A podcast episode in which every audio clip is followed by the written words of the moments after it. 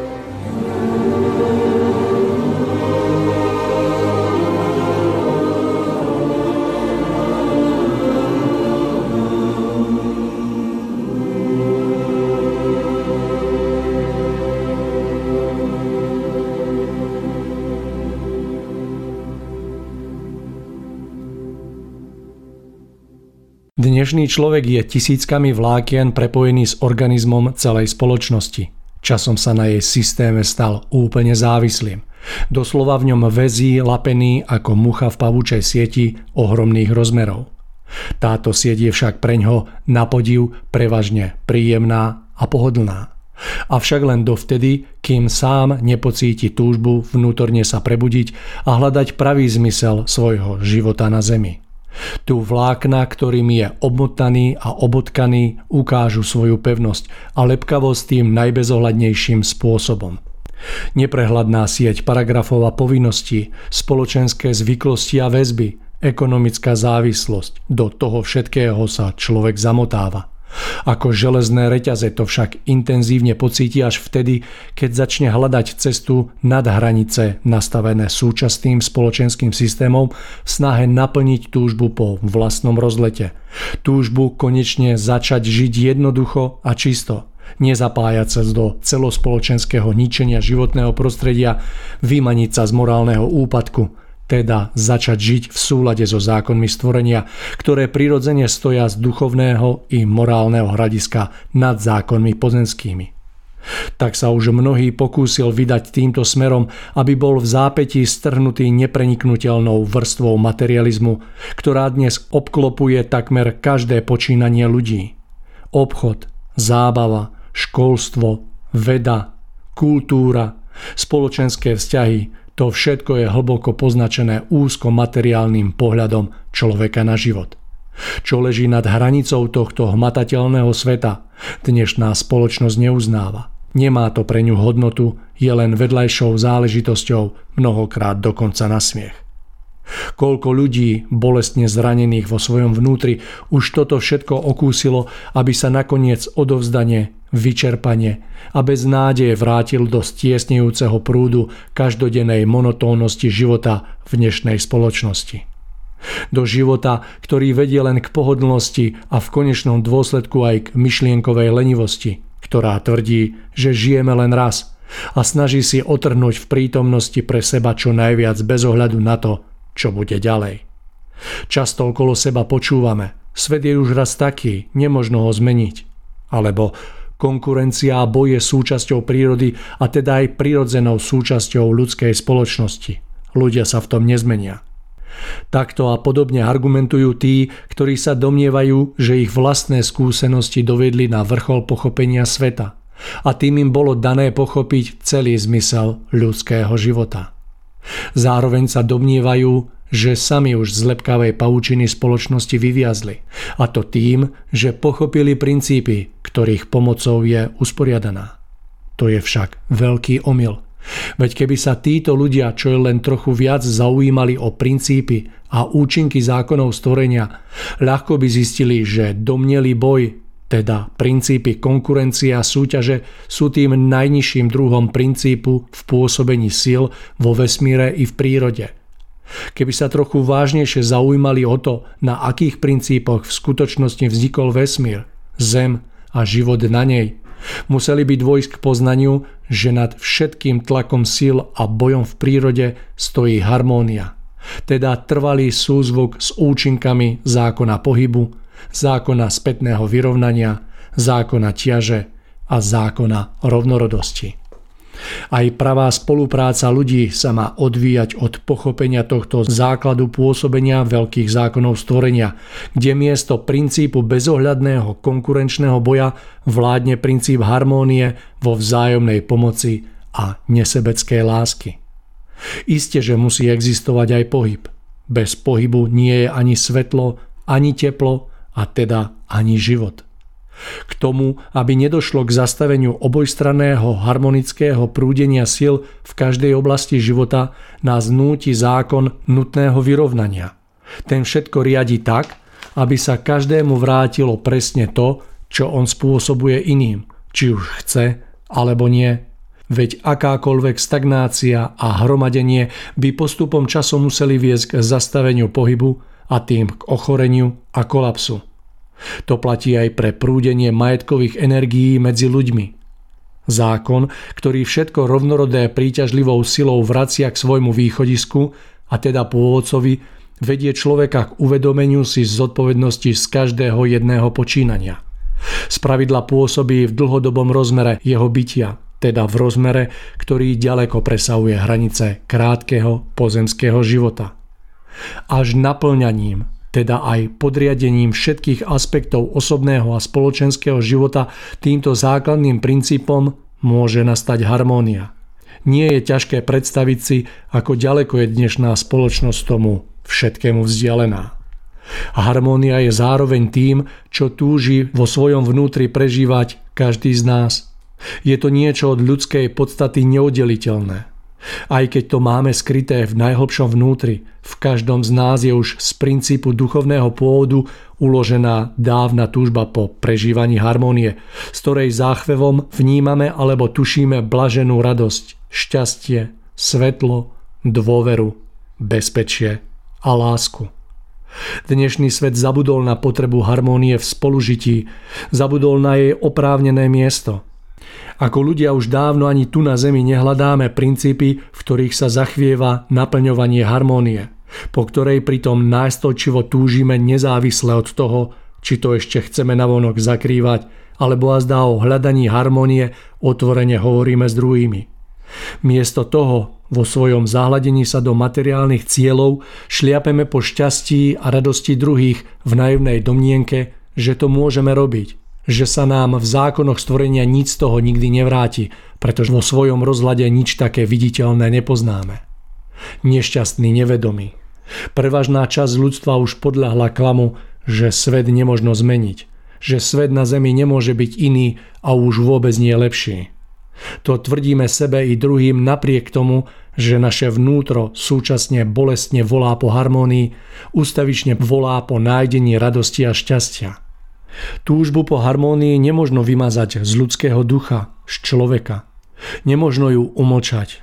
Vždy znovu a znovu aj z toho najväčšieho utrpenia a biedy, či už hmotného alebo psychického druhu, vytriskne z jeho najhlbšieho vnútra, volajúc k nemu, aby napol všetky svoje sily na dosiahnutie mieru plnej harmónie a navždy s ňou splynul. To však súčasne vyžaduje neodkladné prijatie zodpovednosti rešpektovať spravodlivosť a čisté konanie vo svojom živote. Jedine touto cestou možno nastúpiť smer k nájdeniu harmónie. Možno s tým začať kedykoľvek. Každý z nás to môže naplňať bezprostredne na mieste, kde práve je, kde žije a stretáva sa s druhými ľuďmi. Harmónia je všade tam, kde spolu s radosťou a optimizmom vládne spravodlivé a čestné konanie všetkých, ktorí sa stretávajú. Nečistota myšlienok pritom tiež ruší harmóniu. A to i napriek tomu, že nie je viditeľná pozemským zrakom. Záchvevoch, ktoré obklopujú každého človeka, spôsobí vždy zaťažujúcim, rušivým účinkom – Radosť a nadšenie i túžba pomáhať musia prejsť najprv do krvi človeka ako samozrejmosť, ako niečo, čo sa od neho nedá oddeliť. Až potom sa do jeho blízkosti dostane to nádherné zachvievanie, privádzajúce harmóniu k nemu i do jeho okolia. Spolu s tým sa zmenia postupne aj všetky doteraz zažité formy správania a konania – Nakoniec sa môžu touto prirodzenou cestou zmeniť aj formy na celom svete k lepšiemu. Svet môže byť iný. Dokonca má byť iný. Lepší. Sila doposiaľ pôsobiacej paučiny spoločenského systému závisí len od ľahostajnosti, vlažnosti a nedôvery všetkých, ktorí tvrdia, že zmeniť svet k lepšiemu je nemožné. Len ich nedôslednosť a slabosť v presvedčení umožňuje, že vonkajšie formy spoločenského systému sa javia ako neprekonateľné a nezmeniteľné. V skutočnosti je celá výbava umožňujúca zmenu v spoločenskej atmosféry k lepšiemu na Zemi stále k dispozícii. Priamo v každom z nás. Je to vôľa a sila chcenia duchovne samostatne a slobodne žijúcich ľudí – Sila chcenia a konania ľudí, ktorí spoznávajú zákony stvorenia, súznejú s nimi a pôsobia v živote tak, aby sa harmónia a svetlo smeli stále viditeľnejšie stávať súčasťou pozemského sveta. Všetkým poslucháčom relácie ešte sa to dá zachrániť, želám príjemný deň a zároveň vás vítam nielen v úvode 57. vydania, ale hlavne na začiatku nového roka, roka 2023. No a do jeho ďalších dní vám z celého srdca želám hlavne veľa lásky, lebo jej málo, silu, lebo ju treba a taktiež radosť zo života aj napriek všetkému, čo prežívame. Verím, že ste prežili krásne Vianoce, že ste načerpali silu a nabrali odvahu a odhodlanie meniť seba a tým svet okolo nás. Mojím prvým tohtoročným hostom dnes v relácii bude pán Milan Šupa, s ktorým sa budem rozprávať na tému, ktorú sme si nazvali Spamätajme sa, odpočítavanie konca sa už možno začalo. Toľko moje úvodné slovo, no a príjemné počúvanie vám mikrofónu želá Mário Kováčik. Takže pán Šupa, želám vám a príjemný podvečer, vítajte. Ďakujem a pozdravujem vás, pán Kováčik. Takže tak, ako som v úvode spomenul, dnešná téma Spamätajme sa, odpočítavanie konca už možno začalo, takže pán Šupa, odovzdávam vám slovo, skúsme taký úvod do tejto témy. Nech sa páči. Takže srdečne zároveň pozdravujem aj všetkých našich poslucháčov. V súčasnosti žijeme v dobe, ktorá nás veľmi intenzívne vťahuje do vonkajšieho viditeľného a fyzického diania.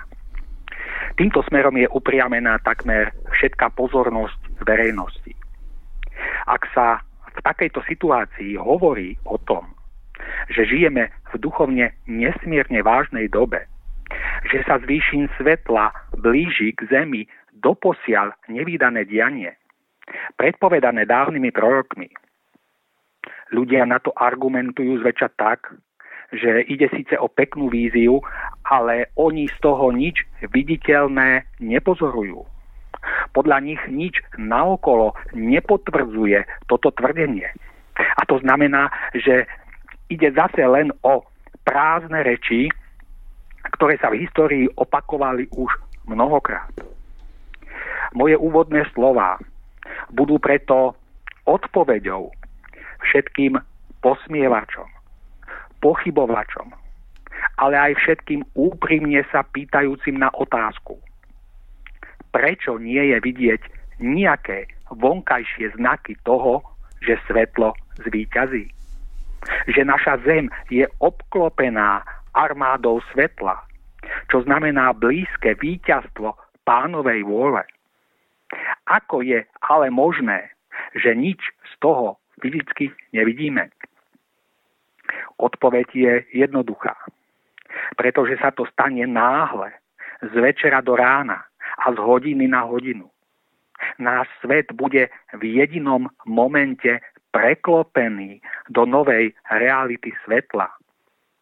Aby ale mohlo k tomu dôjsť, treba urobiť rozsiahle, skryté prípravy. A príroda i celý okolitý vesmír sa nachádzajú práve v takomto intenzívnom štádiu príprav. Aby sme toto dianie lepšie pochopili, ukážme si to na názornom príklade. Pozrime sa do stredoveku a predstavme si hrad lúpežných rytierov, ktorí pustošia okolitý kraj.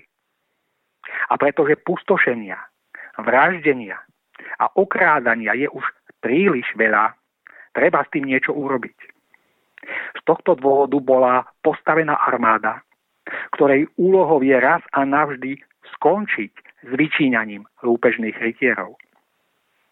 Armáda pritiahla k ich hradu a obklúčila ho. Hrad je však mimoriadne opevnený a priamy útok naň by znamenal obrovské straty útočníkov a minimálne straty obrancov. Preto bola vymyslená iná taktika.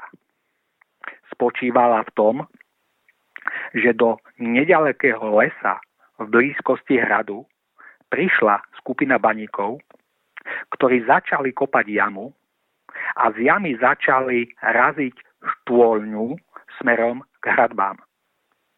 Išlo o prácu ťažkú, manuálne i časovo náročnú, avšak prebiehajúcu systematicky deň za dňom. A hoci z hradieb nebolo vidieť absolútne nič, absolútne nejaký pohyb, pod zemou sa kúsok po kúsku približovala k hradbám podzemná chodba. Pretože hrad mal svoju vlastnú studňu a veľké množstvo potravy v zásobárniach, mnohí jeho obyvatelia videli v nečinnom, dlhodobom obliehaní nemohúcnosť obliehajúcich. Iba nemnohí mali vnútorné tušenie, že sa niečo deje a že sa to pre spoločenstvo lúpežných rytierov nevyvíja dobre.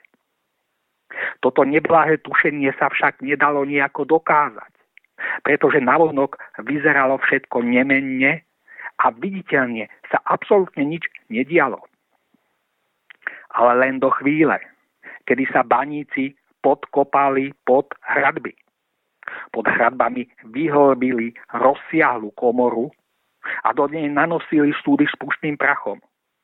Odsudov natiahli cez chodbu dlhú zápalnú šnúru a zapálili ju. Krátko pred zapálením šnúry sa začal fingovaný útok na opačnej strane hradieb, aby bola pozornosť obráncov odvedená opačným smerom.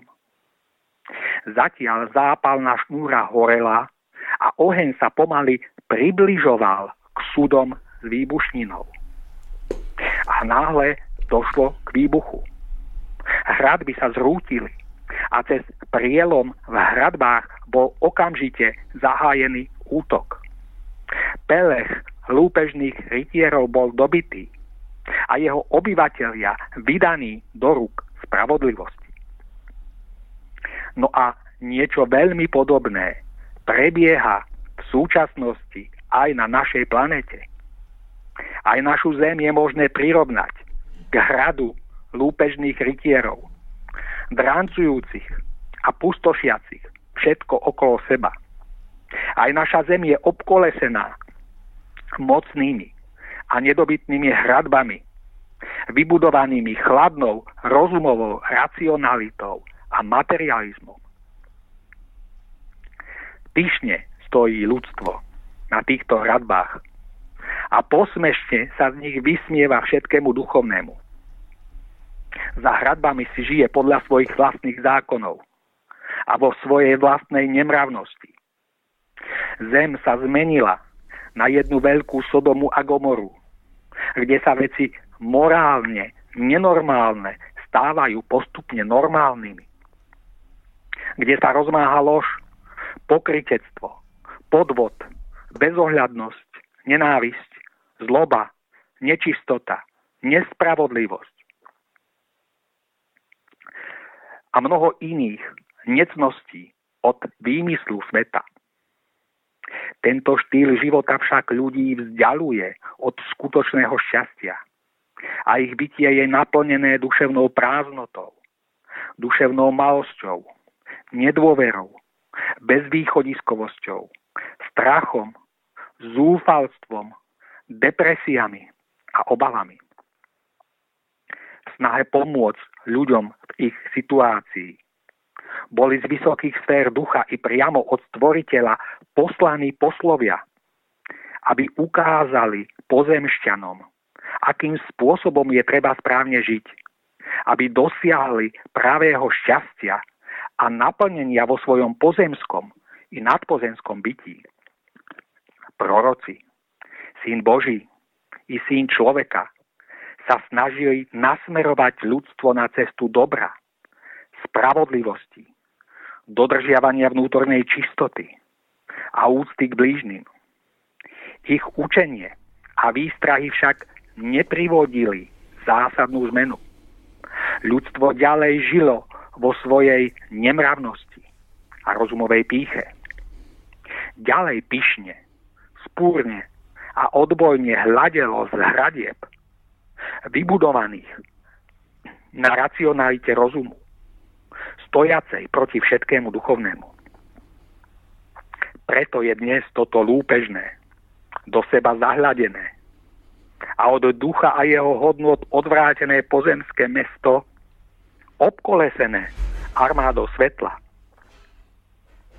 Ale ľudia, slepí vo svojom materializme, ateizme a rozumovej racionalite nevnímajú a nevyciťujú že trpezlivosť pána už vypršala, že sa blíži koniec všetkého ich doterajšieho zločinného jednania, stojaceho proti zákonom stvoriteľa a proti jeho vôli. Že sa blíži koniec ľudskej nemorálnej svojvoľnosti, ktorý bol predpovedaný dávnymi prorokmi i synom Božím. Nemnohí začínajú tušiť, že v tichu a v skrytosti sa pripravuje niečo vážne a zásadné. Ale väčšina netuší a nevníma a nevidí absolútne nič. Avšak kopanie onoho pomyselného, skrytého podzemného tunela k nedobytným hradbám ľudskej rozumovej racionality už dávno začalo. A hoci nič nevidieť, každým dňom, každou hodinou a každou minútou je táto chodba čoraz bližšie k hradbám. A možno je už pod hradbami. Možno sa už pod nimi hlby rozsiahla podzemná komora.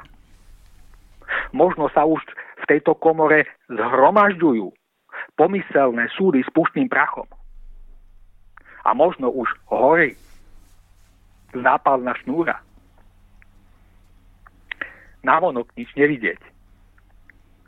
Ale všetky síly vesmíru a prírody usilovne pracujú na bezprecedentnom preformátovaní planéty Zeme. Všetko sa cieľavedome pripravuje na veľký deň D a kľúčovú hodinu H. A potom sa ozve pomyselný obrovský výbuch, ktorý na prach rozmetá nedobytné hradby ľudskej rozum, rozumovej racionality, odtrhnutej od Boha a ducha. Realita svetla sprhne neočakávanie ako lavína do duši ľudí. Z noci na ráno a z hodiny na hodinu bude všetko preklopené do hodnotového systému svetla, čo vyvolá okamžité zrútenie rozumovej, materialistickej a ateistickej konštrukcie sveta.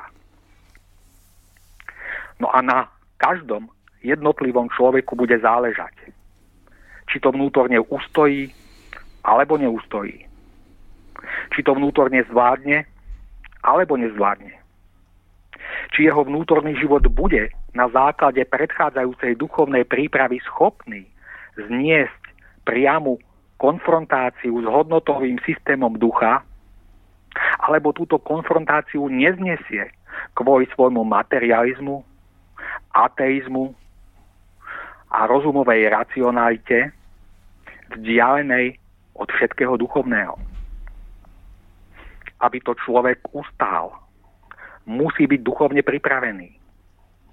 Je to veľmi podobné ako pri otužovaní. Otúžilec sa okúpe v januárovej vode a nič sa mu nestane, pretože tomu predchádzalo obdobie postupného otužovania. Obyčajný človek bez tejto prípravy musí po kúpeli v januárovej vode minimálne prechladnúť alebo ťažko ochorieť či dokonca zomrieť. Pretože bez predchádzajúcej prípravy, čiže bez postupného otužovania to predstavuje pre jeho organizmus príliš veľký šok. A žiaľ, podobnému šoku, ktorý nemusia zvládnuť, budú vystavení ľudia, ktorí sa ešte dnes všetkému vysmievajú zo zdanlivo pevných hradieb svojho materializmu a svojej rozumovosti ktorí sa vysmievajú a spochybňujú všetky výstrahy, hovoriace o nesmiernej duchovnej vážnosti doby a o blízkom víťazstve hodnotového systému svetla, Boha a ducha. Toto dianie predpovedal prorok Izaiáš už pred stáročiami a vyjadri ho týmito slovami. Pretože ste opovrhli týmto slovom a spoliehate sa na útlak a prevrátenosť. A o ne sa opierate. Preto vám táto neprávosť bude ako hroziaca trhlina v zdanlivo nedostupnej hradbe, ktorá sa zrúti náhle, neočakávane a bude rozbitá ako keď niekto roztrieska hlinený hrniec. Nemilosrdne a na prach. Že sa po rozbití nenájde ani len čriepok, ktorým by sa dalo preniesť ohňa z pahreby, alebo načrieť vody z mláky. Ale aj keď je situácia mimoriadne vážna, treba na druhej strane zdôrazniť, že nikdy doposiaľ nebolo svetlo a jeho pomoci tak blízko zeme ako dnes. Čo znamená, že každému dobrému chceniu, každej snahe o zachovávanie čistoty vlastného vnútra, každej snahe o spravodlivosť, čestnosť, úctu a lásku k blížnym, každej snahe o hľadanie pravdy pánovej, sa v súčasnosti dostáva obrovskej svetlej pomoci a podpory, ktorá môže takéhoto jedinca doposiaľ nevýdaným spôsobom duchovne povzniesť na jeho osobnej ceste k svetlu. Svetlo dokáže v dnešnej dobe každého duchovne usilujúceho človeka neuveriteľne pozdvihnúť. Avšak prvotný podnet a prvotný silný impuls vydať sa na cestu k dobru a k pánovi musí výjsť z neho samého. V tom spočíva obrovská nádej pre úplne všetkých ľudí, nech už sú akýkoľvek. O to väčšia a trestuhodnejšia je však duchovná nečinnosť všetkých, ktorí nevyužijú túto výnimočnú a najväčšiu príležitosť v celom svojom doterajšom byti. To sa bude rovnať úplnej životnej prehre. K prehre základného práva na ďalšie vedomé jestvovanie vo stvorení. Hoci dnes žijeme v dobe, ktorá našu osobnosť i naše vedomie maximálne strháva k najrozličnejším materiálnym problémom života okolo nás, tak ako sme to spomenuli v úvode. Z duchovného hľadiska je všetko druhoradé a treťoradé. Pretože prvoradé je iba naše duchovné prebudenie a náš duchovný vzostup. Jedine o to teraz v skutočnosti ide, lebo práve toto je otázkou života a smrti nie života a smrti nášho tela, ale našej duše a celej našej osobnosti, ktorú môžeme definitívne stratiť, čo sa rovná väčšnému zatrateniu. A úplne na záver treba ešte zdôrazniť, že nie je vôbec pravda, že príznaky blížiaceho sa veľkého víťazstva svetla na Zemi nie je možné vidieť aj fyzicky a materiálne. Spomeňme len jeden z týchto príznakov je uvedený v zjavení Jána, čiže v apokalypse.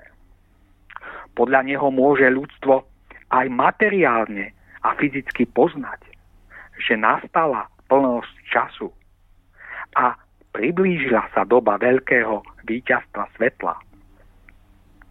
Ten čas a tú dobu poznáme podľa toho, že temná šelma bude nútiť všetkých ľudí, malých i veľkých, bohatých i chudobných, aby prijali jej znak na svoju ruku. Pretože bez tohto znaku a potvrdenia o jeho prijatí nebudú môcť ľudia ani kupovať, ani predávať, ani chodiť k lekárovi, ani normálne žiť.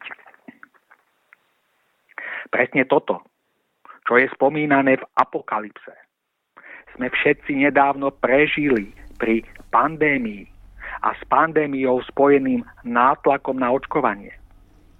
Toto je jeden z neprehliadnutelných znakov plnosti času a blížiaceho sa víťazstva svetla, ktorý nemôžu prehliadnúť dokonca ani materialisti. Tento znak znamená, že doba je už tak nesmierne vážna, že všetok čas, čo nám ešte zostáva, by mal byť s celou silou využitý na naše duchovné prebudenie a na náš duchovný vzostup, bez ktorého nebude možné obstáť v novej, prichádzajúcej realite svetla. V nej môže obstáť len človek ducha, srdca, citu a čistého vnútra len človek, ktorý sa snaží žiť v harmónii a úcte k blížnym do takej miery, že sa im usiluje neublížiť a neukrivdiť ani len vo svojich myšlienkach. Pán Šupa, vo vašom úvodnom vstupe ste objasnili problematiku navonok neviditeľného príchodu svetla, ale je tu ešte aj druhý problém, alebo lepšie povedané rozpor. Ak totiž prichádza k Zemi svetlo, malo by sa to asi prejaviť nárastom toho lepšieho a pozitívnejšieho. Opak je ale pravdou, pretože na Zemi sa rozrastá predovšetkým negativita a zlo. Ako je možné vysvetliť tento rozpor podľa vás?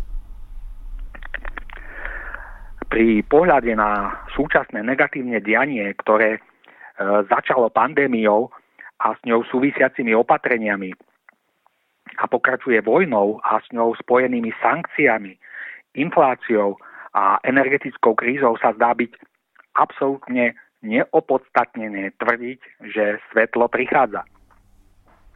Zdá sa to byť nezmysel, pretože náš, náš materiálny svet sa prepadá do čoraz väčšej negativity. A predsa je to pravda. Predsa prichádza svetlo pána. A všetko, čo sa deje okolo nás, nie je toho popretím, ale potvrdením. Iba sa treba na to pozerať správnym spôsobom. Čiže z pohľadu svetla, prúdiaceho z hora, a nie z materialistického pohľadu človeka upretého k zemi, pre ktorého nič okrem matérie neexistuje, ktorý nič nevie a netuší o mohutných dejoch, prebiehajúcich v jemnejších úrovniach, nachádzajúcich sa nad úrovňou najhrubšej matérie. Pozrime sa preto teraz správnym spôsobom na to, čo sa v skutočnosti deje a pochopme vážnosť dnešnej doby. To, že sa niečo výnimočné deje a začalo diať už predsa vidí aj každý materialista s trochu otvorenými očami. Vidí, že do pandémie bol život úplne iný a príchodom pandémie sa všetko akoby začalo rúcať. Ako by sa všetko zlé, čo na Zemi existuje, začalo čoraz viacej koncentrovať a v podobe najrozličnejších nešťastí, katastrof a kríz dopadá na jednotlivé národy i na celé ľudstvo. Niečo výnimočné sa v skutku deje a je to spôsobené svetlom. Svetlo prichádza z hora, od stvoriteľa a tlačí všetko zlé čoraz viacej nadol k zemi aby ho aj z nej nakoniec úplne vytlačilo. K zemi sa približuje svetlo Božie ako hradba alebo ako železný lis a systematicky zatláča zlo a temnotu čoraz nižšie a nižšie. Temnota a zlo sa dostávajú do čoraz, čoraz väčšieho zovretia medzi zemou a neústupným tlakom ramena Božieho lisu. Čím sa im čoraz viacej zužuje manévrovací priestor.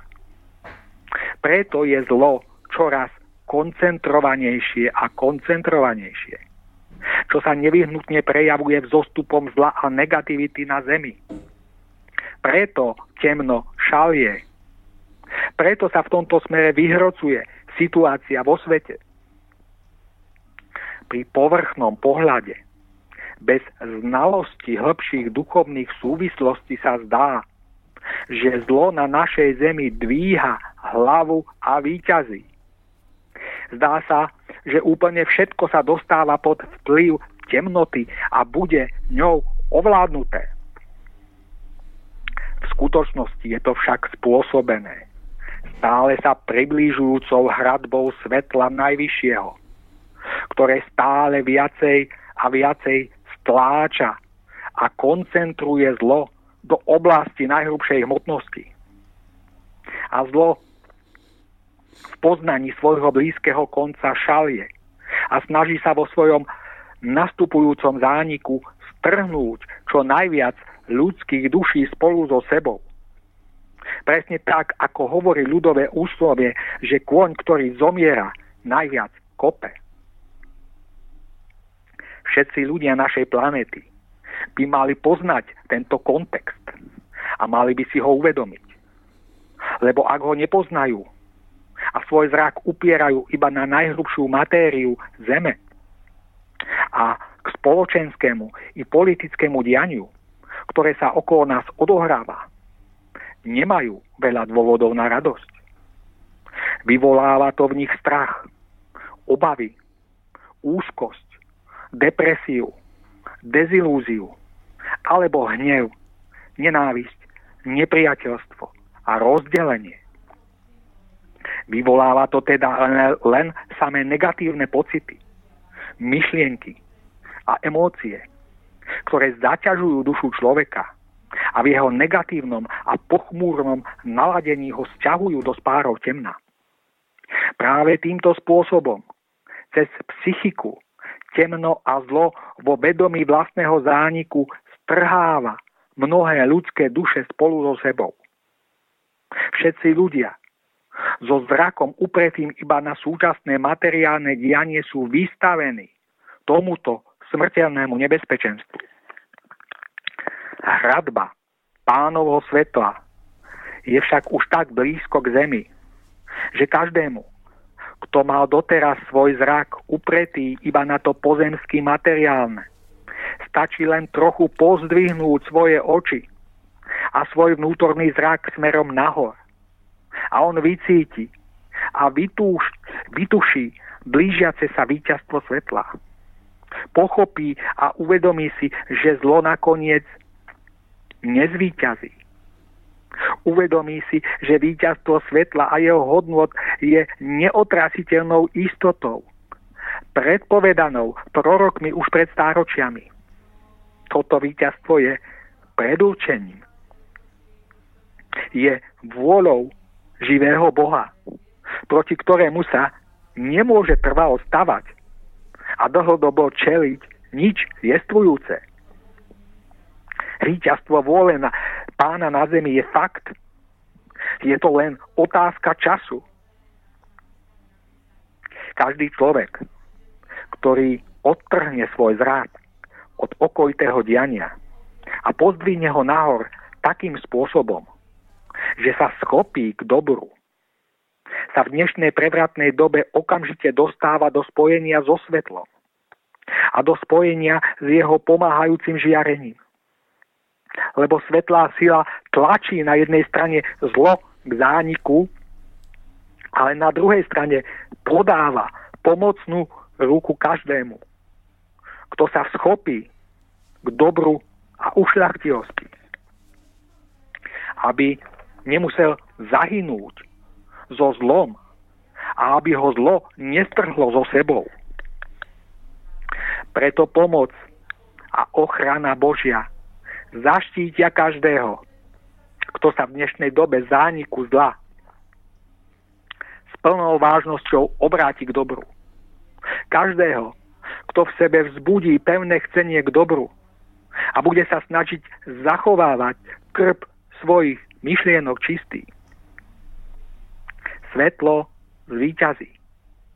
A spolu s ním ľudia, ktorí sa hlásia k svetlým hodnotám, k hodnotám dobra a spravodlivosti, k hodnotám Boha a ducha, k hodnotám lásky a úcty k blížnym. Výťazstvo svetla a jeho hodnot nie je prianie. Nie je to ani viera. A nie je to ani presvedčenie. Je to istota. O túto istotu sa má oprieť odvaha a odhodlanie všetkých, ktorí sa priklonia k svetlým hodnotám. O túto istotu sa má oprieť ich odvaha a odhodlanie zvládnuť to pozemsky ťažké, čo prichádza a čo je nutným predstupňom plného víťazstva svetla. Nedajme sa preto zmiasť všetkým tým zlým, čo sa v súčasnosti deje okolo nás. A uvedomujme si, že je to vynútené hradbou svetla, ktorá sa systematicky čoraz viacej približuje k Zemi. aby, aby nakoniec po dosiahnutí víťazstva nastala na Zemi úplne nová kvalita života. Dôjde k tomu, čo je ešte dnes považované za nemožné.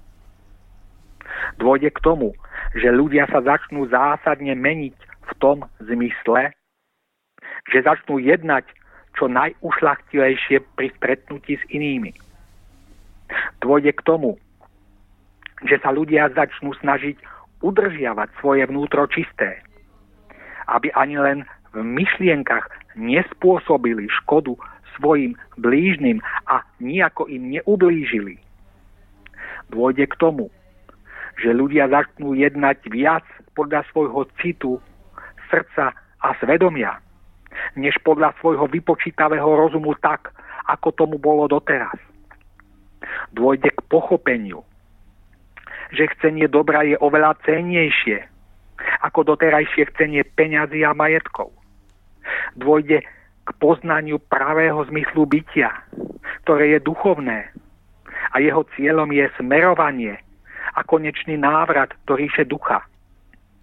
Dôjde k tomu, že cena ľudského života nebude hodnotená podľa miery vplyvu a moci, ale podľa miery harmónie, ktorú sa ľudia budú snažiť spoločne udržať. Dôjde k tomu, že ľudia začnú hľadať a nájdu cestu k bytostným, čiže k bytostiam a silám stojacim za správou prírodného diania, s ktorými nadviažu kontakt a spoluprácu.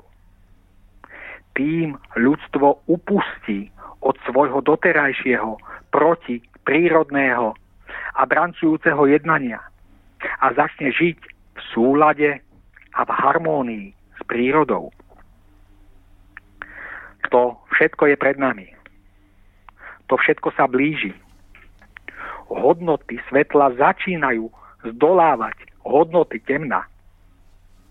Len sa lepšie pozrite okolo seba a uvidíte to. Starý svet, prerastený temnom, začína kolabovať.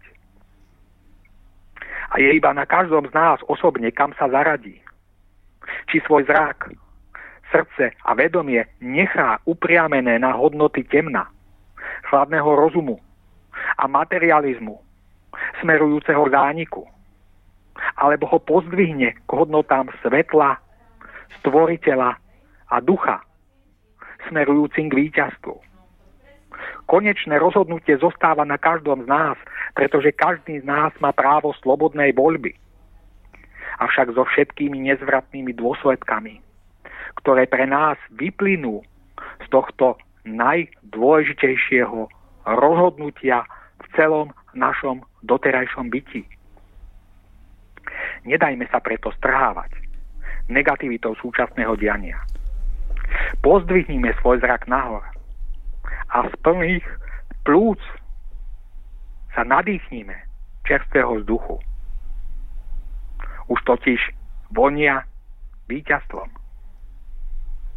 Víťazstvom svetla. Len s radosnou odvahou vpred. Cez všetky prekážky a protivenstvá, ktoré nás ešte čakajú. Pán Žuba, napriek tomu, že pod tlakom svetla zlo kulminuje tak, ako ste to objasnili, nič z toho zlého, čo sa deje, sa určite nedieje náhodne, ale prebieha to v rámci zákonov stvorenia, čiže v rámci vôle stvoriteľa. To znamená, že toto dianie, aj keď je negatívne, má pozitívny efekt v tom, že je pre nás poučením. Poučením, kam je to až možné dopracovať, keď sa nedbá o zákony stvoriteľa a keď sa tieto zákony ignorujú. Mohli by sme si ukázať aspoň jeden takýto príklad a mohli by sme si z neho zároveň vyvodiť aj zodpovedajúce duchovné poučenie? Áno. Jeden z takýchto príkladov, ktorý sa dotýka každého z nás, je vysoká cena elektrickej energie. Na Slovensku sú výrobné náklady na megawatt hodinu elektrickej energie 40 eur.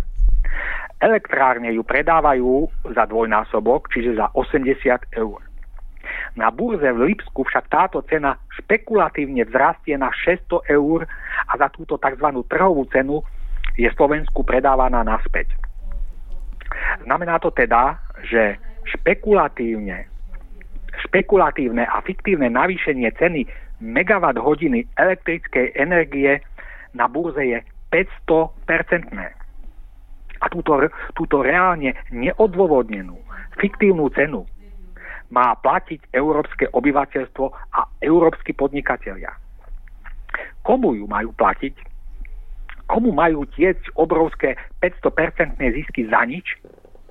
Špekulantom na burzách. Ale v skutočnosti tým, pre ktorých títo špekulanti pracujú. Tým, ktorí sa rozhodli bezprecedentným spôsobom zarobiť. Kto je to? Sú to tí najmocnejší a najbohatší, ktorí majú reálnu finančnú moc presadiť, aby im celá Európa platila obrovské peniaze úplne za nič. Už pred pandémiou bol zaznamenaný trend masívneho skupovania elektrickej energie bankami a rôznymi fondami. Tým, že skúpili takmer všetku elektriku na trhu, spôsobili jej nedostatok pre ostatných odberateľov. Na základe čoho môžu následne fiktívne dvíhať ceny. Je to cielené a zámerne vyvolaný nedostatok, aby sa na ňom mohlo vo veľkom zarábať. Zdierať ľudí takýmto nehorázným spôsobom, na to je treba mať žalúdok. Na to je treba byť dostatočne bezohľadný a neludský. Môžu to robiť len ľudia chladného rozumu, bez štipky citu.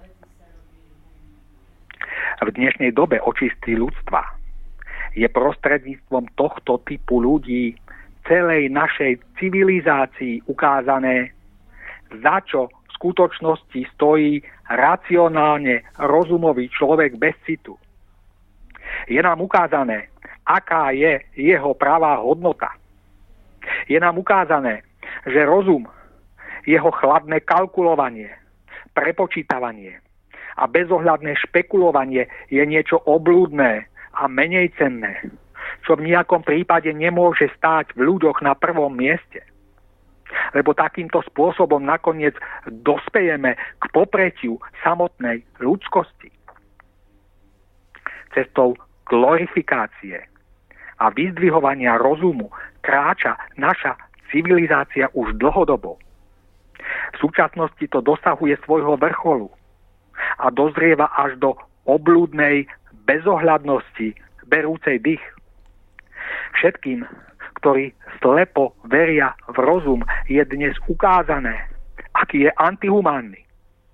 Majstri našej vlastnej vnútornej chyby, spočívajúcej v nadhodnotení rozumu, sa dnes dostali na vrchol svetovej vlády a vo svojej bezcitnej, racionálnej bezohľadnosti finančne zdierajú z kože milióny obyčajných ľudí. Všetko toto sa deje preto, aby sme to pochopili. Aby sme si to uvedomili a prežili to na vlastnej koži. Aby sme pochopili, že bytosť nazývaná človek nesmie byť bytosťou chladnej racionality rozumu a s citom zatlačeným do úzadia. Pretože človek rozumu bez citu je kreatúra. Je to paródia na človeka a karikatúra človeka. Je to bezcitný netvor, odhodlaný ožobračiť milióny ľudí kvôli svojmu vlastnému zisku. Ale žiaľ, ožobračovaní ľudia nie sú v tom až tak nevinne, pretože aj oni sami sa naučili uprednostňovať rácio pred citom. Oni sami takýmto spôsobom vytvorili podhubie stromu zla, ktorý vyrástol a teraz ich zasypáva svojim hnilým ovocím. Toto je tým, čo musia ľudia poznať v prebiehajúcej očiste, očiste zeme. A musia to poznať a uvedomiť si to nie slovne, ale na vlastnej koži a na vlastnom prežívaní. Musia zakúsiť, ako vyzerá civilizácia ľudí rozumu s citom v úzadí, s citom potlačeným a zasypaným. A toto všetko je len začiatok, pretože nešťastie z toho plynúce sa bude stále stupňovať. jednotlivci i celá naša civilizácia musí nakoniec poznať, že skutočný a pravý človek je bytosťou citu. Je človekom citu, ktorého rozumové schopnosti sú vedené a usmerňované citom. Rozum je hodnotou druhoradou, ktorá nemôže stať na prvom mieste, ale musí byť vedená a usmerňovaná citom. Musí byť pod patronátom citu, alebo inak vyjadrené pod patronátom srdca. Náš rozum máme používať a využívať, ale musí byť predknutý citom, pretože práve v cite spočíva podstata nášho človečenstva. Mnohé hrozné historické udalosti by sa nikdy nestali, keby sa ich aktéry nechali viesť citom. Negatívny charakter týchto udalostí však svedčí o tom, že cit bol zatlačený v úzadí a ľudia sa nechali viesť bezcitnou a chladnou racionalitou rozumu. Presne tak, ako je tomu i v prípade súčasných špekulantov na burzách, fiktívne zvyšujúcich ceny elektrickej energie, zarábajúcich na tom obrovské peniaze a privádzajúcich obyvateľstvo do energetickej chudoby. Človek je však bytosťou ducha a naša duchovná podstata sa v nás prejavuje citom. V cite spočíva veľkosť ducha, veľkosť človečenstva i veľkosť človeka ako jednotlivca. Lebo jedine v cite je skrytá srdečnosť, ľudské teplo, dobro a ako vrchol všetkého láska láska a úcta k ľuďom, k zemi, k prírode a k dokonalému stvoriteľovi všetkého. V koho vnútri sú tieto veci na prvom mieste a jeho rozum sa nimi necháva inšpirovať a viesť, ten je pravým človekom. Človekom stvorením podľa Božieho obrazu a žijúcim tak, ako je to vo vôli stvoriteľa. Toho si buďme vedomí. A o toto sa usilujme. Pretože ak začneme uctievať iba rozum a svojho ducha a cit, zatlačíme do úzadia, stratíme svoju ľudskú podobu a vykročíme cestou bezcharakternosti a zla. V cite a skrze cit sa prejavujú aj ďalšie duchovné kvality našej osobnosti, ako je napríklad svedomie alebo intuícia kto sa riadi hlasom svojho citu a načúva mu. Načúva hlasu svojho svedomia alebo hlasu svojej duchovnej intuície. Svedomie dáva nášmu bytiu morálny rozmer a intuícia nám umožňuje čerpať zo všeobsiahlosti a väčšnosti sfér ducha. Iba človek, ktorého rozum je podriadený a usmerňovaný citom, svedomím a intuíciou je skutočne človekom.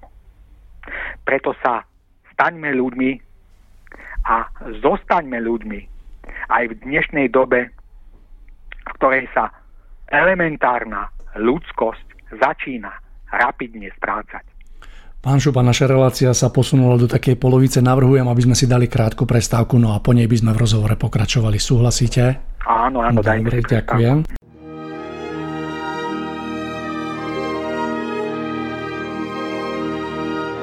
Nalaďte se na dobrou vlnu s rádiem Bohemia.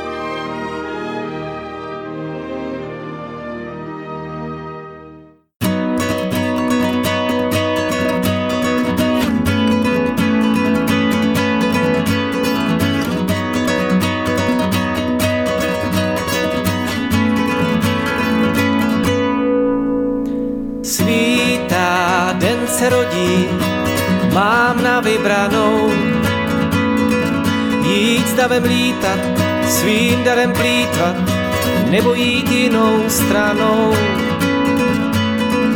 Nebát se říct, že chtěl bych víc, než prý můžu mít. Více si hrát, přestat se bát za svým snem jít. Světe náš, tady mě máš, jsem připravený Pravdu žít, sebehoden být, píchou nezraněný. Světe náš, tady mě máš, jsem připravený. Pravdu žít, sebehoden být, píchou nezraněný.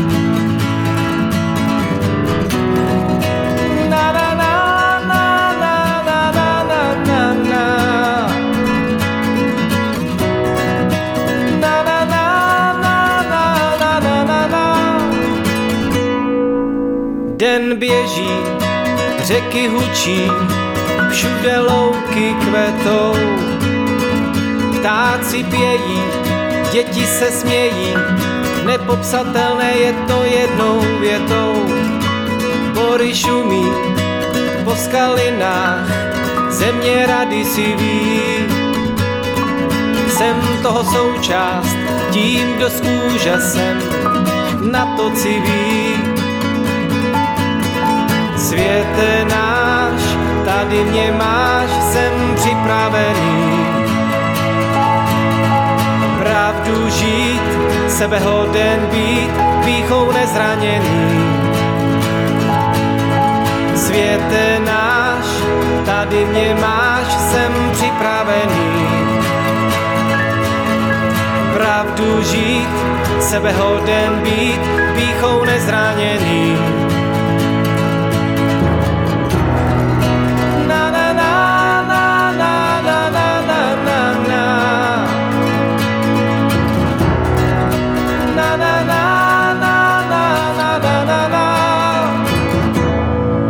Večer se blíží, noc očka klíží, není třeba se bát. Už vím kam jít, taky kým být, na které straně stát. Tak přistup blíž, ať ucítíš, jaké to je.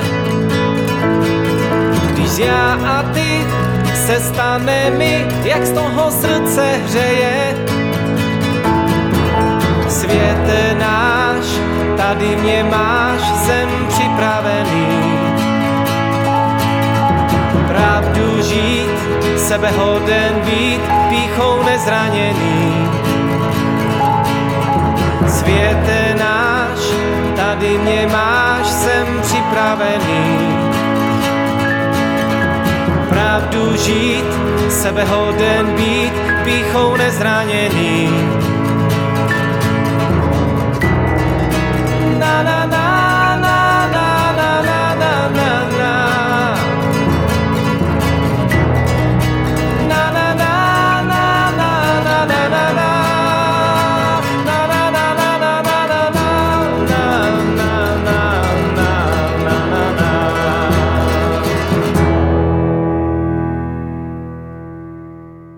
Takže, milí poslucháči, po krátkej prestávke sme späť. Ja len pripomeniem, že dnes sa s pánom Milanom Šupom rozprávame na tému Spamätajme sa, odpočítavanie konca sa už začalo. No a tento posledný alebo druhú polovicu našej relácie by som začal takou otázkou.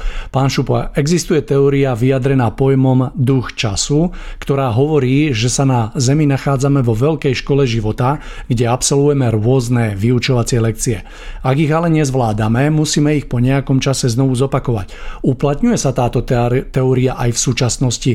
Nie je náhodou dnešné duchovno-spoločenské diavne iba opakovaním nejakej lekcie, ktorú sme v minulosti nezvládli? Hovorí sa tiež, že kto sa nedokáže poučiť z histórie, musí ju prežiť znova. No a preto aj my dnes prežívame presne to isté, čo prežívali ľudia v 30 rokoch 20. storočia. Prežívame vzostup fašizmu a naplňanie jeho ideí Drang nach Osten. A prežívame aj to, že v duchovnom bezvedomí svetovej populácie, v ktorom sa všetko toto deje, je jedinou skutočnou brzdou fašistického šialenstva rovnako ako v 30. rokoch 20. storočia práve duchovný vzostup. Keď v Nemecku začal dvíhať hlavu fašizmus, išlo o zlomovú dobu. Nemecký národ sa ocitol na raz cesty. Mal na výber dve cesty. Cestu vedúcu k nacizmu a k vojne a druhú cestu vedúcu k dosiahnutiu veľkosti nie pozemsky dobyvačným spôsobom, ale spôsobom duchovným. V nemeckom národe totiž práve v tomto období začal pôsobiť Ježišom zvestovaný duch pravdy a syn človeka, prinášajúci svetu Božie posolstvo grálu. Prijatím a životom podľa tohto posolstva sa mal stať nemecký národ veľký. Duchovne mal viesť všetky národy sveta k mieru a k harmónii. To sa však nestalo, pretože nemecký národ si vybral cestu pozemskej veľkosti a moci. Cestu svetovej nadvlády, presadzovanú nacizmom. Priniesla nešťastie celému svetu i Nemecku, nemeckému národu samotnému. Nemecký nacizmus bol porazený, ale jeho ideológia nie. Ideológia nacizmu ďalej žila v nacistoch, ktorým sa podarilo újsť za oceán. Po dobití Nemecka spustili Spojené štáty tajnú operáciu Paperclip a jej cieľom bolo tajné premiestnenie nemeckých vedcov spolu s ich rodinami do USA. Išlo o špičkový ľudský potenciál Tretej ríše. A to najmä z oblasti zbrojárskeho priemyslu. Jedným z nich bol napríklad Werner von Braun, zakladateľ amerického vesmírneho programu. Operácia Paperclip mala však okrem pozitív pre americký zbrojársky priemysel aj jedno veľké negatívum. Nemci priniesli so sebou do Ameriky aj nacizmus ako vírus. A tento vírus sa začal pomaly šíriť. Jeho podstatou boli tri body. Prvým bodom bola ideológia fašizmu. Druhým bodom bola obrovská nenávisť voči Rusku a s ňou spojená snaha po odplate a revanši za prehratú vojnu. No a tretím bodom zostal dávny Hitlerov sen, e, cieľ, zhrnutý do slov Drang nach Osten. Jeho podstatou bolo zmocniť sa obrovských ruských prírodných zdrojov Týmito tromi princípmi fašizmu sa infikovala a presiakla nimi mocná americká zbrojárska lobby, ktorá stojí za desiatkami vojen vedených USA na rôznych kontinentoch.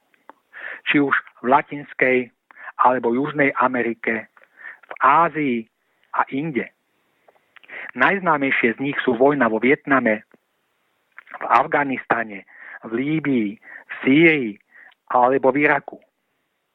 A títo vnukovia nemeckých fašistov a dediči ich ideológie v uniformách vplyvných amerických generálov i v oblekoch najvplyvnejších členov amerického zbrojárskeho priemyslu cieľene viedli a nakoniec priviedli celý západný svet do opätovnej vojenskej konfrontácie s Ruskom prostredníctvom vojenského paktu NATO sa zákerne priblížili až k hraniciam Ruska. Na Ukrajine uskutočnili nezákonný prevrat, tzv. Majdan. Bola zvrhnutá legálne zvolená ukrajinská vláda a k moci sa dostali ukrajinskí banderovskí fašisti. A americká protiruská nenávisť pohrobkov, vnukov a dedičov nacizmu sa spojila s protiruskou nenávisťou ukrajinských banderovcov, čo sa okamžite začalo prejavovať tvrdou represívnou politikou voči ruskej menšine na Ukrajine. Protiruské náladenie ukrajinskej nacistickej vlády mal za následok odtrhnutie Krymu a povstanie ruskej menšiny na Dombase. Začala občianská vojna medzi ukrajinským banderovským režimom a etnickými Rusmi, ktorá trvala 8 rokov a nakoniec prerástla do súčasnej vojny Ruska proti Ukrajine. To, čo v súčasnosti prežívame, je pokračovanie druhej svetovej vojny. Americkí vnúkovia nemeckých fašistov sa chcú odplatiť Rusku za porážku svojich dedov. A tento boj sa nevedie len na boisku, ale aj v médiách. Západné médiá sú priam posadnuté žlčovitou nenávisťou voči Rusku a každodenne usilovne budujú protiruský étos. Celý západný svet, jeho politici i všetky, všetky oficiálne médiá sú pod vplyvom revanšistických snách amerických neonacistov. Pričom Rusko vníma súčasnú ekonomickú, mediálnu i reálnu vojnu vedenú proti nemu ako boj s presne tým istým nepriateľom ako začiat druhej svetovej vojny. V tomto kontexte je ľahko pochopiteľné, že západný svet nemá nejaké námietky voči súčasnému banderovskému režimu na Ukrajine s hákovými krížmi v obchodných domoch a s fašistickou ideológiou indoktrinovaným školstvom. Kto sa nedokáže poučiť z histórie, je ju nútený prežívať znova. Práve preto sa dnes história opakuje. Okolnosti sú trošku iné, ale podstata zostáva rovnaká. Náš svet mal veľa príležitostí a veľa času na to, aby prijal a absorboval Božie posolstvo grálu. Ale neučinil tak a stále to ignoruje. Toto posolstvo bolo ľuďom darované v období pred druhou svetovou vojnou a duchovné obrodenie v ňom načrtnuté malo potenciál zabrániť plnému rozvinutiu nemeckého fašizmu i všetkým hrôzam druhej svetovej vojny. A rovnako aj dnes je iba v tomto jedinom skrytý potenciál schopný zabrániť tomu, k čomu smeruje súčasné ľudstvo. Toto posolstvo nie je nejakým novým náboženstvom, ktoré má vzniknúť Nachádza sa v ňom predovšetkým objasnenie zákonov fungujúcich vo stvorení. Keď sa ľudia snažia tieto vesmírne zákony poznávať, rešpektovať ich a žiť s nimi v súlade, e,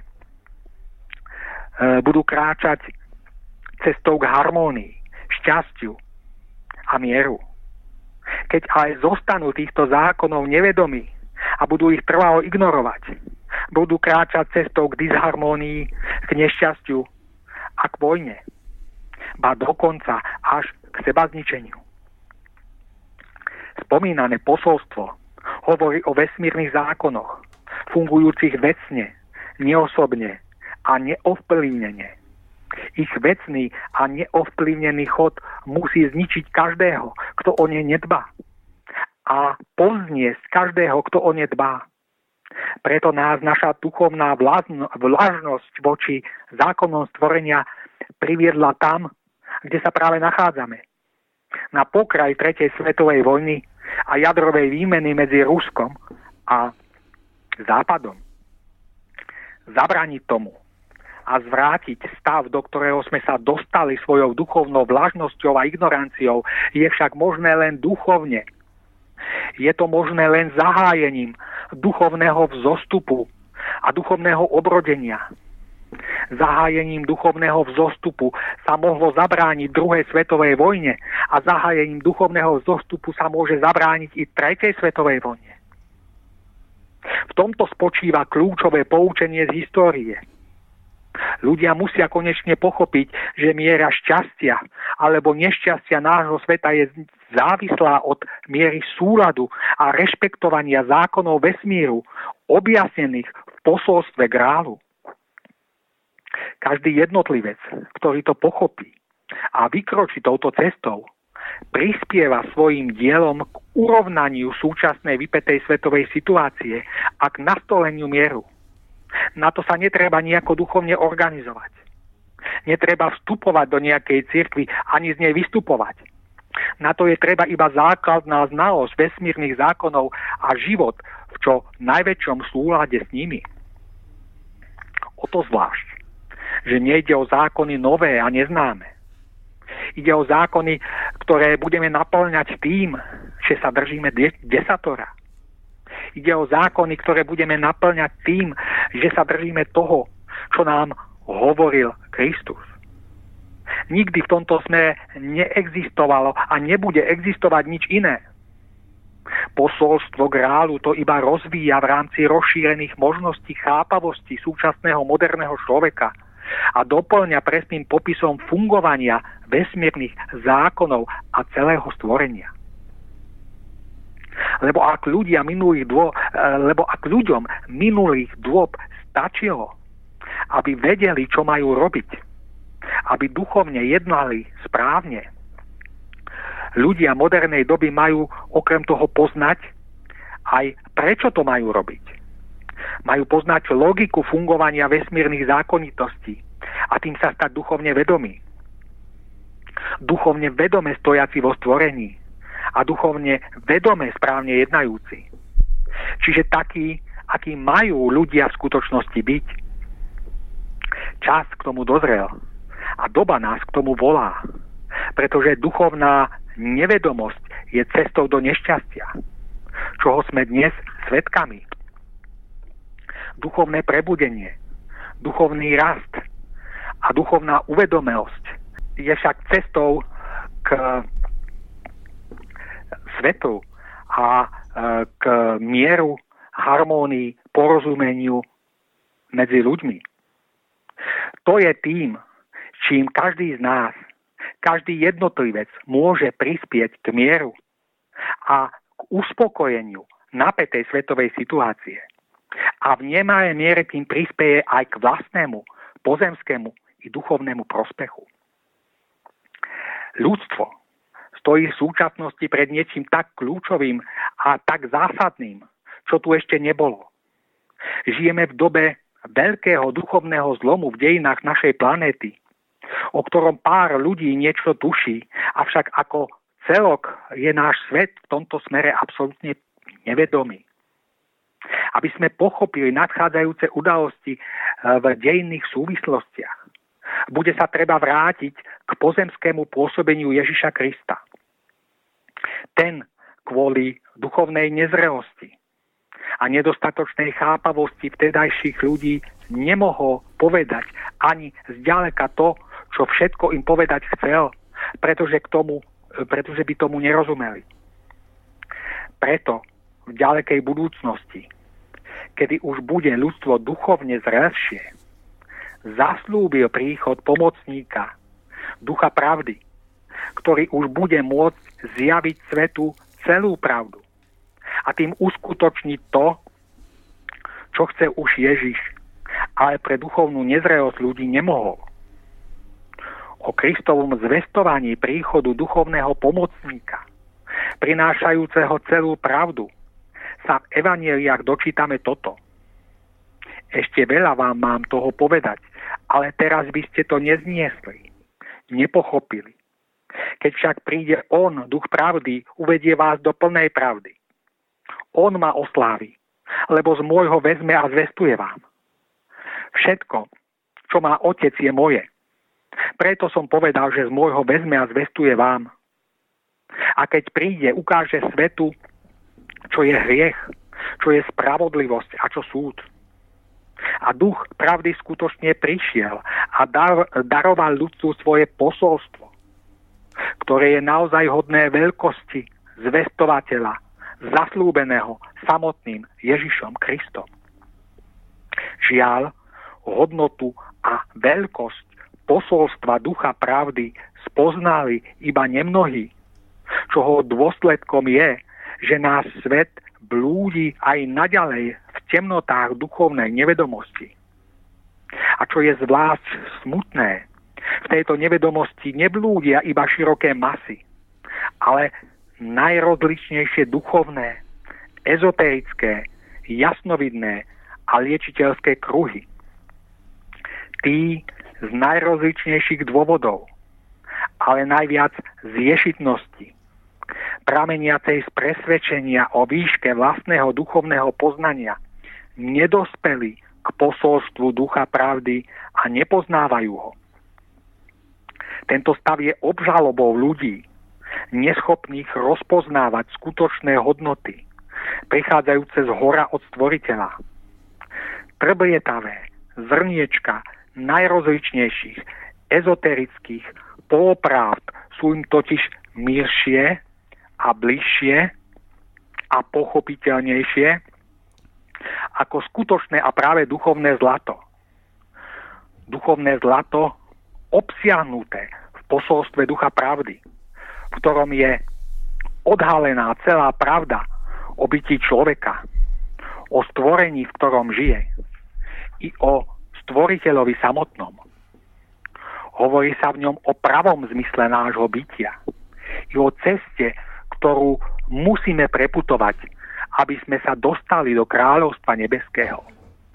Hovorí sa v ňom o najpodstatnejších veciach pre každého z nás. O tom, kým sme, odkiaľ prichádzame, kam máme smerovať, čo máme robiť, aby sme nakoniec výťazne završili svoju púť stvorením. Hovorí sa v ňom tiež o čase blížiaceho sa súdu a o účte vystavenom každému jednotlivcovi, stvoriteľom a jeho zákonmi za to, ako žil a o aké hodnoty sa usiloval. Hovorí sa v ňom i o tom, ako môžeme prejsť bez úhony Božími mlynmi posledného súdu a byť ako múdre panny pozvaní k novej kvalite bytia na zemi i vo stvorení. A hovorí sa v ňom ešte o mnohom inom, čoho znalosť je nevyhnutná pre každého z nás, pretože ak ju nebudeme mať, budeme duchovne blúdiť a nakoniec duchovne zahynieme a prídeme o celé svoje bytie. Pravda celej jej komplexnosti, celistvosti a jednoduchosti bola zjavená ľudstvu, avšak masy, ale aj duchovne orientovaní ľudia, stúpenci rôznych náboženstiev, ezoterici, jasnovici a liečitelia ju nepoznávajú. To však ale nemôže nič zmeniť na chode diania, blížiaceho sa k našej zemi. Keby sme boli znalými pravdy, mohli by sme sa týmto dianím, mohli by sme týmto dianím prejsť úplne bez úhony. Kvôli tomu nám bola v správnom čase pravda darovaná. Ale pretože sme ju nepoznali, budeme sa potácať v ústrety nadchádzajúcim udalostiam nevedomí a podľa miery našej duchovnej nezrelosti v nich utrpíme väčšiu alebo menšiu škodu. A tí najlahostajnejší a celkom duchovne mŕtvi i definitívnu duchovnú smrť. Toto je stav, v ktorom sa v súčasnosti nachádzame. A iba nemnohí o nom vedia a snažia sa ostatných na to upozorniť. Iba nemnohí majú vedomosť o duchovi pravdy, o jeho posolstve a o pravej podstate diania blížiaceho sa k našej zemi. Ich svedectvo sa však stráca a zaniká v spleti najrozličnejších duchovných prúdov a smerov. Je to hlas jednej strany, ktorému môžeme veriť alebo neveriť. Avšak nastáva plnosť času. A situácia sa začína aj v tomto smere meniť. Už nezaznieva len osamotený hlas jednej strany stúpencov posolstva pravdy. Už zaznel aj iný hlas, potvrdzujúci tieto fakty a prichádzajúci z úplne iného prostredia. Už tu zrazu máme dva na sebe nezávislé zdroje, hovoriace o tom istom. To je niečo, na základe čoho by mal každý človek spozorniť a začať sa tým vážne zaoberať. Prvým hlasom je hlas ľudí, ktorí spoznali ducha pravdy a jeho posolstvo. A druhým hlasom je hlas prichádzajúci z vedomých ezoterických kruhov. Je ním hlas známej českej jasnovitky menom Tajsa Tauma, ktorá príjma rôzne zvesti. Túto pani ja osobne nepoznám a chcel by som zdôrazniť, že sa z tohto dôvodu uh, dištancujem od všetkého, čo hovorí. Narazil som však na jeden jej videozáznam na Facebooku a na ňom odzneli tieto slova. Zostúpi medzi vás Duch Svetý. Otvorí hrádzu k tomu, čo nebolo ľuďom doposiaľ ponúknuté. To som videla, ale neviem, ako to mám popísať. A tí, ktorí budú piť z tohto prameňa, pokročia na svojej ceste mílovými krokmi. Je to skok, prerod, aký ľudstvo doposiaľ nezaznamenalo. Pýtala som sa, či to nie je ako v eh, starých zaniknutých civilizáciách. To znamená, či sa to neopakuje, neopakuje cyklicky. Nie ani vtedy. Ide o predpoveď, ktorá prišla k tejto pani duchovným vnúknutím bez toho, že by ona sama vôbec vedela, o čo ide. Ona sama to nechápe a nerozumie tomu. Ale bola to nútená zvestovať. Duch Svetý a Duch Pravdy. Necítite v tom podobnosť. Obe mená majú na začiatku slovo duch, čo je svedectvom ich prepojenia – je to svedectvom úzkeho prepojenia ducha pravdy s prichádzajúcim duchom svetým. Prichádza k súdu a o súde hovoril duch pravdy vo svojom posolstve. Dva nezávislé zdroje potvrdzujú túto skutočnosť a to je na zamyslenie. O to viac, že pani Tajsa Tauma vlastne ani nevie, o čom hovorí i keď na druhej strane bola z hora uznaná za hodnú, aby to mohla zvestovať. Duch Svetý, bezprostredne spojený s poslaním Ducha Pravdy, sa blíži k zemi a svet sa zachvel. Na náš svet boli vypustení štyria apokalyptickí jazdci.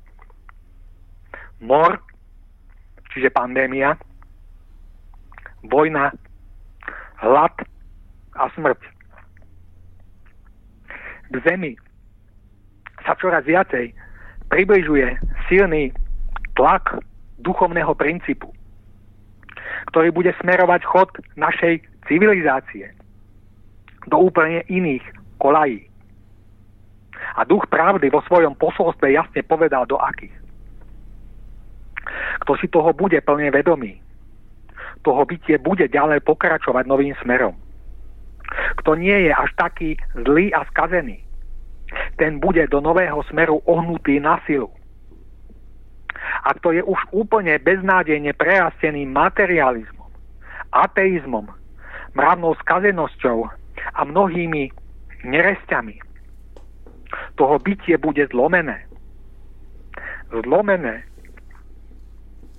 vo vetre mocného prúdenia Svetého Ducha, vynúcujúceho bezpodmienečné zachovávanie vôle Božej na zemi. Vôle Božej, ktorej poznanie veľmi jasne definoval duch pravdy vo svojom posolstve grálu aby, ľudí, aby ju ľudia poznali, aby jej mohli prispôsobiť svoje bytie. A tým si mohli v nadchádzajúcich udalostiach svoje bytie uhájiť a zachovať. A hľa, kameň, čo staviteľia zavrhli, stal sa kameňom uholným. A hľa, kameň posolstva ducha pravdy, ktorý staviteľia církvy a rôznych ezoterických, jasnovidných a liečiteľských kruhov nepoznali a tým zavrhli. Stáva sa kameňom uholným novej duchovnej výstavby na zemi. K zemi sa približuje vznešená pravda Svetého Ducha, aby na nej zvíťazila a konečne učinila prietrž všetkej ľudskej domýšľavosti na vlastné duchovné poznanie, ktoré v skutočnosti žiadnym poznaním nebolo. Lebo iba malá hrstka ľudí bola schopná nájsť pravú, úzku cestu k svetlu, obsiahnutú v posolstve ducha pravdy. Zatiaľ, čo všetci ostatní kráčali po širokej ceste falošnej, pokrivenej a nedostatočnej duchovnosti, ktorá je slepou uličkou.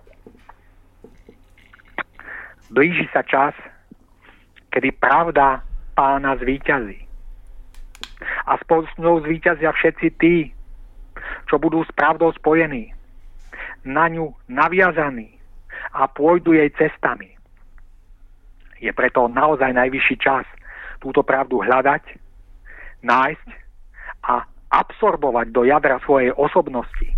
Pretože v dnešnej dobe plnosti času nie je ničoho iného, čo by bolo dôležitejšie Pán Šupa, naša relácia sa pomaly, ale isto blíži ku koncu a preto mi dovolte poslednú otázku.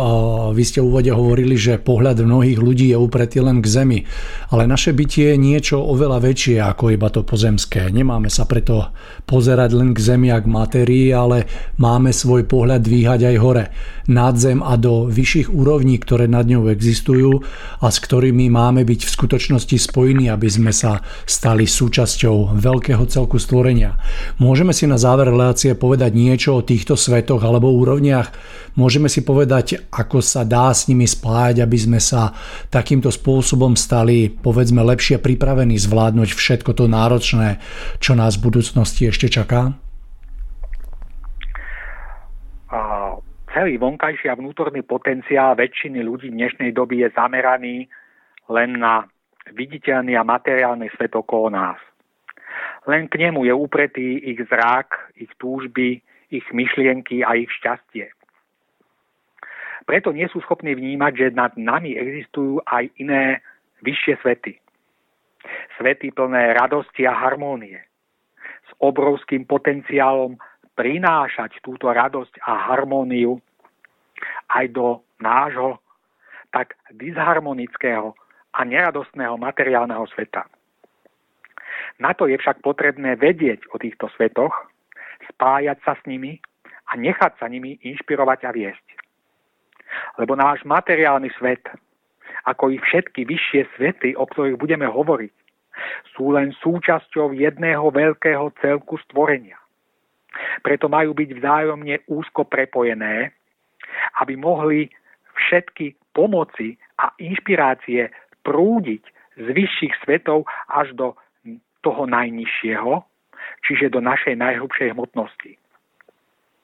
Vinou ľudí a ich jednostranným, jednostranným zameraním iba na matériu je však toto inšpirujúce a posilňujúce vzájomné prepojenie prerušené.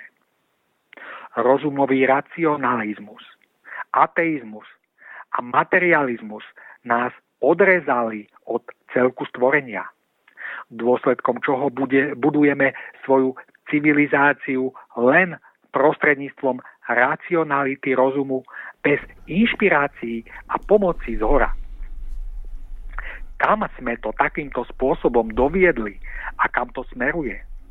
Môže každý z nás dennodenne prežívať prostredníctvom toho, čo sa deje u nás doma alebo vo svete. A deje sa to, že to s nami všetkými ide od desiatich k piatim, čo je očividným a všetkým ľuďom zjavným svedectvom toho, že bez znalosti vyšších svetov a bez spojenia s nimi to s ľudstvom nemôže dopadnúť dobre. Lebo ľudstvo jednoducho nemôže existovať samostatne, odrezané od celku stvorenia ako doteraz ale môže prežiť a prosperovať len vtedy, ak je spojené s celkom a príjma inšpirácie a posilu z vyšších svetov. Takto to má byť, takto to má fungovať a takto to chce stvoriteľ. Povedzme si teda, o aké svety ide a ako sa s nimi spájať. Najbli- najbližší k nám je svet bytostný, alebo ríša bytostná a nad ňou je svet duchovný, čiže ríša ducha. Svet bytostný je svetom bytosti prírody, ktoré sa starajú o chod prírodného diania. Príroda totiž nefunguje sama od seba. Príroda má dušu. A tou dušou alebo hybnou silou sú bytosti prírodu spravujúce. Lebo rovnako ako naša duša, ktorú nevidíme, hýbe našim fyzickým viditeľným telom a riadi ho, aj viditeľný fyzický chod prírody je riadený bytostiami prírody, ktoré sú jej dušou a hybnou silou. Ale ich nie je vidieť. V dávnej minulosti, vyznačujúcej sa oveľa užším spojením s prírodou, mohli ľudia prírodné bytosti vidieť, vnímať a komunikovať s nimi. Tieto bytosti tak mohli ľuďom pomáhať a mohli ich viesť. Dávne báje a rozprávky o výlach, vodníkoch, škriatkoch, gnómoch alebo elfoch nie sú žiadny výmysel. Je to vyjadrenie a opísanie reality sveta prírodných bytostí, vnímanej našimi predkami ich jemnejším zrakom. Do tejto kategórie patria i mocné bytosti, ako je napríklad Perún, vládca hromov a bleskov, alebo Neptún, vládca vodstva. Práve o týchto bytostiach hovorí známa grecká mytológia, ale aj mytológia slovanská, germánska alebo keltská. Toľko naozaj veľmi stručne k svetu bytostnému. Ešte vyššie nad ním sa nachádza svet duchovný. Je to ríša ducha, nazývaná tiež kráľovstvom nebeským. My ľudia, čiže naša skutočná ľudská podstata, pochádza práve z tejto ríše. Ona je našou domovinou a vlastou z tejto ríše sme sa na začiatku nášho vývoja vyšli ako nevedomé duchovné deti a zostúpili sme dolu do školy hmotnosti za účelom nadobudnutia plnej duchovnej zrelosti a dospelosti. V hmotnom svete máme rásť, dozrievať a učiť sa, aby sme raz ako duchovne zrelé a duchovne dospelé osobnosti mohli sa navrátiť naspäť domov do ríše ducha. Učebná látka, ktorú sa máme naučiť, ktorá sa nám má dostať do krvi a ktorá sa má stať neoddeliteľnou súčasťou našej osobnosti je obsiahnutá v desatore prikázaní, v Ježišovom učení a v posolstve kráľu. Táto učebná látka e, je však v podstate veľmi jednoduchá a dá sa zhrnúť do dvoch bodov. Za prvé, máme sa správať tak, aby sme v styku s inými konali čo najlepšie a najharmonickejšie. V zmysle Ježišových slov, že iným ľuďom máme robiť len to, čo chceme, aby oni robili nám.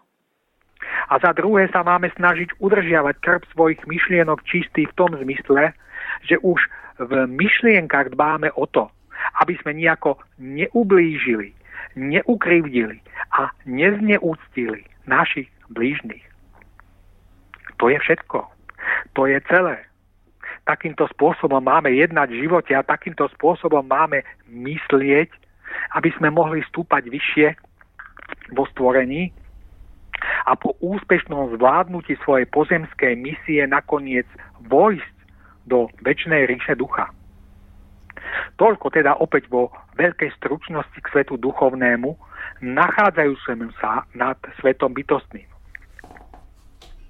A teraz si povedzme, ako sa môžeme s týmito svetmi spájať. Spoločným menovateľom spomínaných svetov je spôsob života, akým žijú ich obyvateľia. Je to život naplnený radosťou radosťou z daru vedomého bytia. A tejto základnej a elementárnej radosti zo života vyrastá radostné tvorenie, budovanie a zveľaďovanie stvorenia k Božej. Život v bytostnej i v duchovnej ríši je životom plným radostnej tvorivej aktivity, vykonávanej ako chvála Najvyššiemu. Ak teda chceme nadviazať s týmito svetmi kontakt, čerpať z nich inšpirácie a príjmať e, z nich pomoci. musíme sa naladiť na rovnakú vlnovú dĺžku. Na rovnakú vlnovú dĺžku čistej detskej radosti zbytia a na rovnakú vlnovú dĺžku radostného tvorenia a budovania kucti Najvyššieho. Týmto spôsobom sa dostaneme do súzvuku so stvorením a so všetkými jeho svetmi a bytostiami, od ktorých sme sa odtrhli vo svojom jednostrannom rozumovom racionalizme a vo svojom slepom materializme, e, ktoré považujú matériu za to jediné, čo jestvuje. Človek, ktorý žije v jednoduchej, detskej radosti zbytia a svojim radostným budovaním, tvorením a prácou chváli pána, žije tak, ako má. Žije v harmónii s celým stvorením a je užitočnou súčasťou tohto stvorenia. Preto celé stvorenie stojí za ním a podporuje ho. Je obklopený nespočetnými bytostnými a duchovnými pomocami, ktoré ho akoby na krídlach nesú na jeho ceste domov do ríše ducha. Je mu pomáhané aj čisto pozemsky, a to až závračne. Je mu ukázaná cesta von zo všetkých nástrach a protivenstiev, čo má v dnešnej dobe očistiť zeme doslova životne dôležitú a nenahraditeľnú cenu. A okrem radosti, radosti zbytia a činorodého tvorenia k úcti Božej treba ešte spomenúť aj čistotu a harmóniu. Obyvatelia bytostného a duchovného sveta žijú v čistote a v harmónii. Len sa napríklad pozrime na prírodu, kde ešte nezasiahla ruka človeka. Je viditeľným obrazom a odrazom harmónie vládnúcej bytostnej ríši, ktorú usilovné ruky bytostných služobníkov vtláčajú a vnášajú do chodu pozemského prírodného diania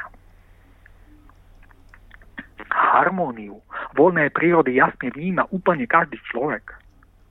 A podobne je to aj s prvkom čistoty. Aj čistota v prírode v podobe čistého vzduchu alebo čistej vody je odrazom a obrazom čistoty vládúcej bytostnej ríši.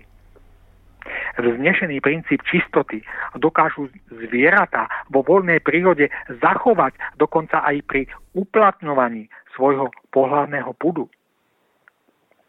Preto každý, kto chce nadviazať spojenie s vyššími svetmi nad nami, sa musí snažiť aj o čistotu a harmóniu, aby sa prostredníctvom nich naladil na rovnakú vlnovú dĺžku a tým získá vzájomné spojenie. Musí sa snažiť o čistotu tým, že sa bude usilovať udržať trb svojich myšlienok čistý a musí sa snažiť o harmóniu tým, že sa bude usilovať o vzájomné harmonické spolužitie medzi ľuďmi.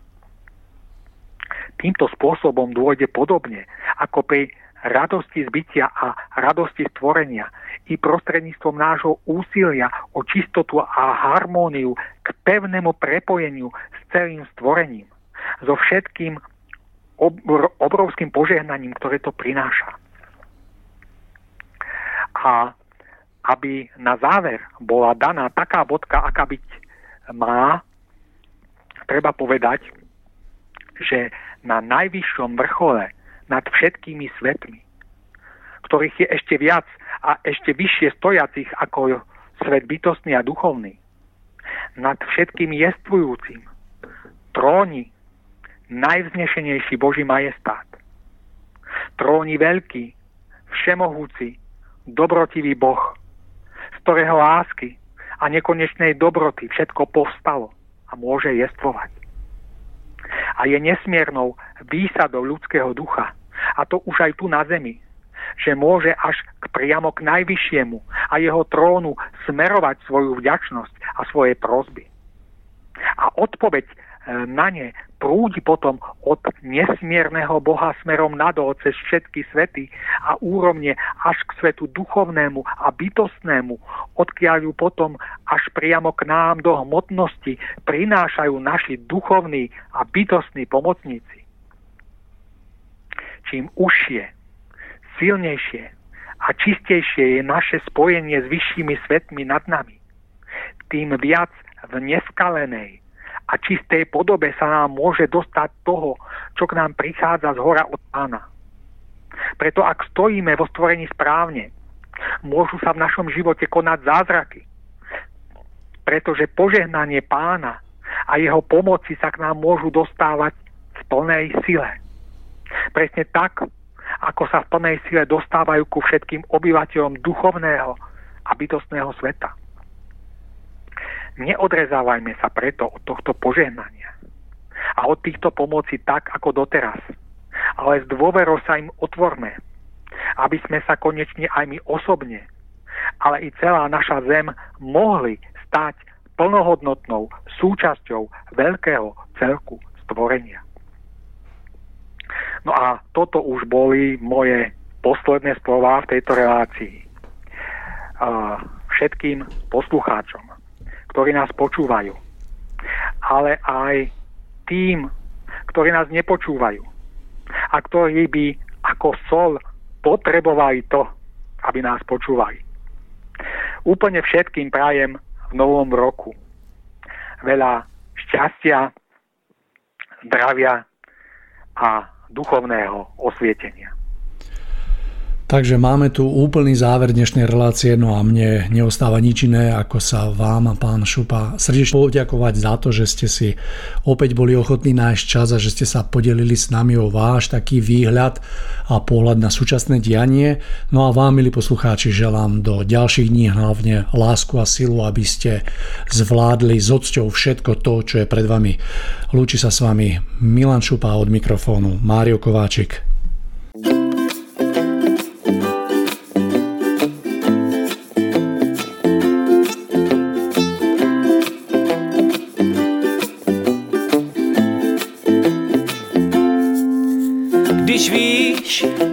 Co dělat, není čeho by se zbál.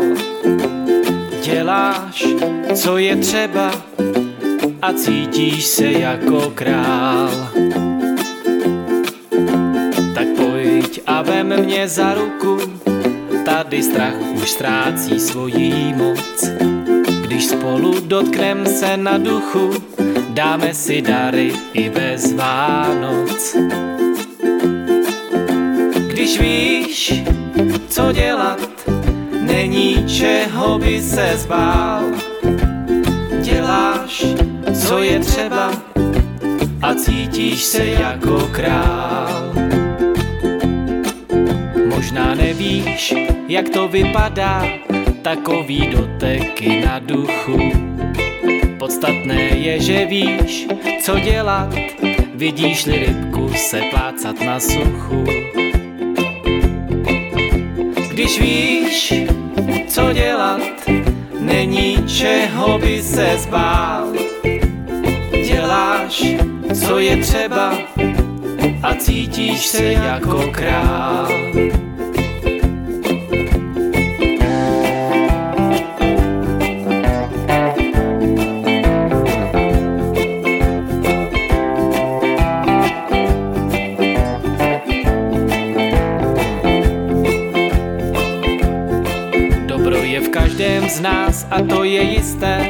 Zvedněme prdel, dejme se do klusu. Ukliďme zemi, zbožníči a teisté. Kde není bordel, tam není virusu.